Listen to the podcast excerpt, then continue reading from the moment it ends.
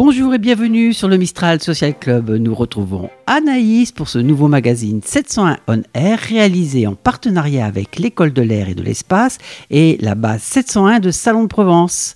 Aujourd'hui, Anaïs nous propose de découvrir le centre de formation aéronautique militaire initial. On l'écoute.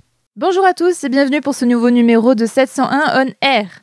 Ce mois-ci, je vous emmène au cœur de la plus grosse unité de la base aérienne 701 de Salon de Provence, le Centre de formation aéronautique militaire initiale, qui regroupe plus de 100 cadres à l'année qui s'occupent quotidiennement de plus de 250 élèves officiers en formation. Je suis le commandant Emmanuel, euh, je suis directeur qualité au Centre de formation aéronautique militaire initiale, donc le CFAMI, et donc je participe euh, à la formation des élèves pilotes et navigateurs de l'armée de l'air et de l'espace. Pouvez-vous nous en dire plus sur le CFAMI alors le CFAMI, donc c'est une, euh, une, grosse unité euh, de la base aérienne 701 qui euh, est responsable de la formation initiale de tous les élèves pilotes et tous les élèves navigateurs de l'armée de l'air et de l'espace. Et prochainement, les élèves pilotes à distance. Combien vous formez d'élèves chaque année? Environ 150 élèves pilotes qui sont formés et une trentaine d'élèves navigateurs.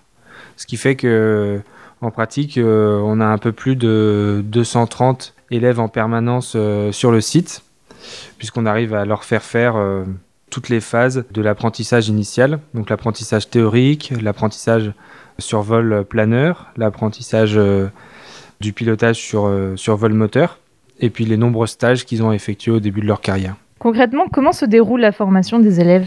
Tous les élèves font la formation militaire initiale au sein de l'école de l'air, formation euh, militaire, euh, formation euh, théorique de savoir-être de base. Et c'est ensuite seulement qu'ils viennent, qui arrivent au CFAMI.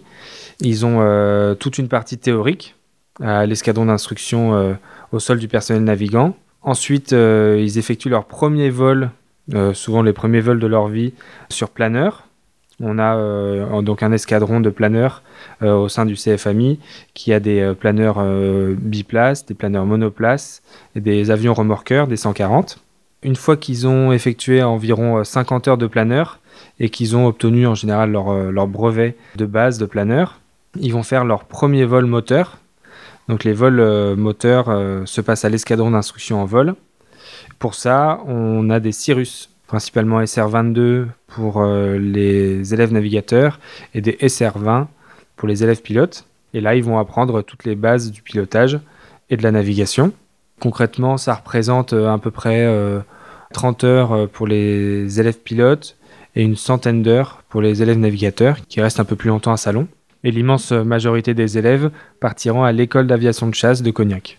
Je suis le lieutenant Thibault, j'ai 24 ans et je suis de la promotion 2017 de l'école de l'air. Je suis actuellement affecté au centre de formation aéronautique militaire initiale où je suis une formation d'élève pilote dans l'armée de l'air. Comment sont organisées vos journées de formation? Les journées de formation commencent généralement par un briefing météo pendant lesquels on prend les éléments de la journée qui vont nous servir pour nos missions.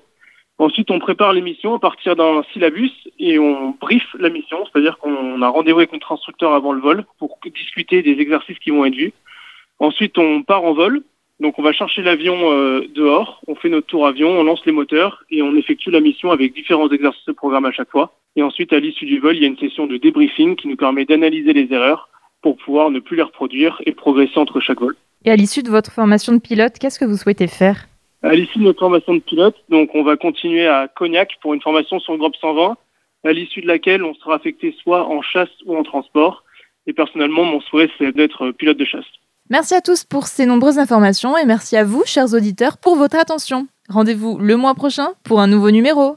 Merci Anaïs, on se retrouve dans un mois. À très vite sur le Mistral Social Club.